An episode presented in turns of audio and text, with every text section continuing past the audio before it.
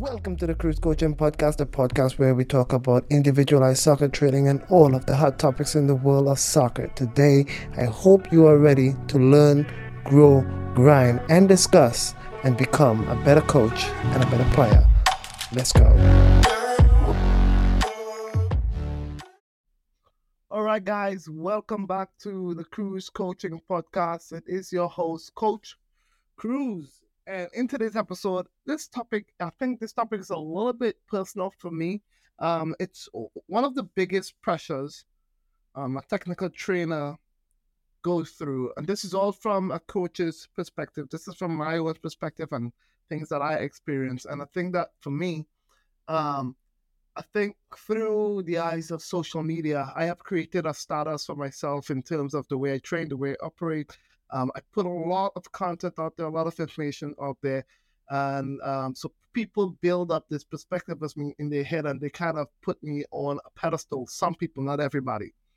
Okay, um, so with that status that I hold um, in the technical trading world, um, it does put added pressure on me to execute on every session and to be likable, to be effective as a, as a trainer.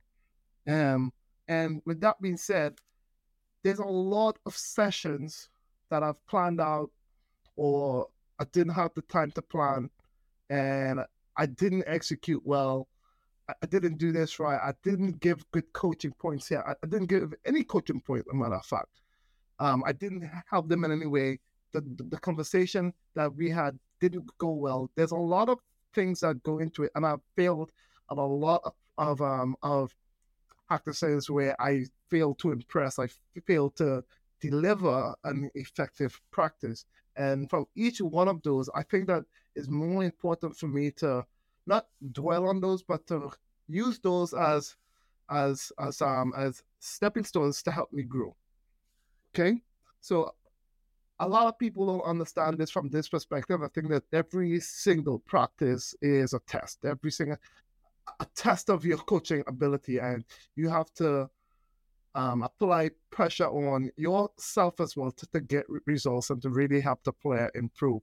Okay, so I think one of the first stressors that that not stressors, I mean pressure, sorry, that that really um dwells on me as a trainer is the session planning. I spend a lot of time planning out every aspect of the practice on how it will work, coach points want to also to give, how am I going to help motivate this player, and because you have to understand the player's position, the emotional capacity as well. How much success do I want them to have in the practice, and how much failure I want them to have, and that will help me um kind of um, um, help cater to how difficult I want the practice to be because you do want to have some success and you do want to have some failure. In some cases, for some players, you may want to have more failure than success.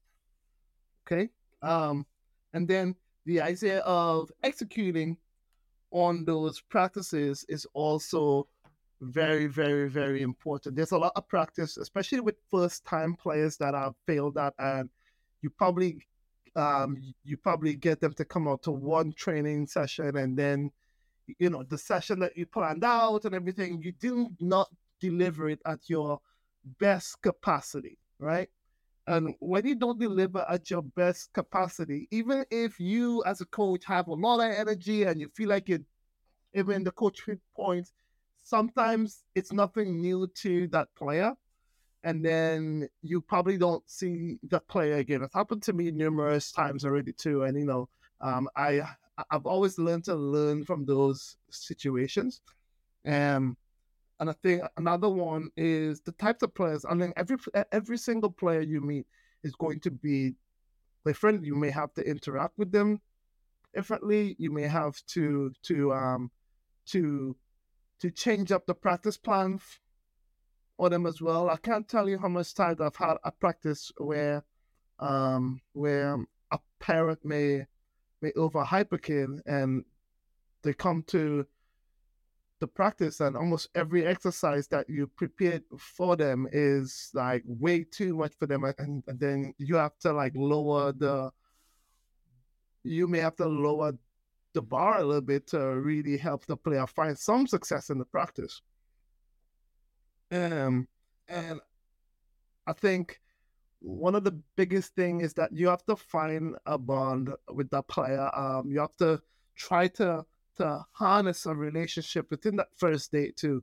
right? I think there's a lot of players out there as well who, well, probably not even as communicative, and it might take them a couple sessions in, but it's very important to find if if you are a good match to help that player improve. You know what I mean? And uh, uh and that's person and that's personality wise because um even though you are um, a technical coach, you are sort of of a a a mentor as well. So with you being um, a mentor, the, the kids are going to start to look for you for advice and help, and and um, and it's really important for them to get to know you, get to know your personality, and see if the both of you can have that that that connect in terms of really not only helping them become a good player but also a good person. So that's just like a few of the main pressures I feel like I have um, in terms of training. I always feel the the pressure to execute correctly with the player on a personal level as well as in training as well. And there's a lot of times, even with current players, I've failed to execute. I don't feel like I've given them the best, right? Um, and I mean, whenever I feel a way, I don't necessarily hide it. I like to tell.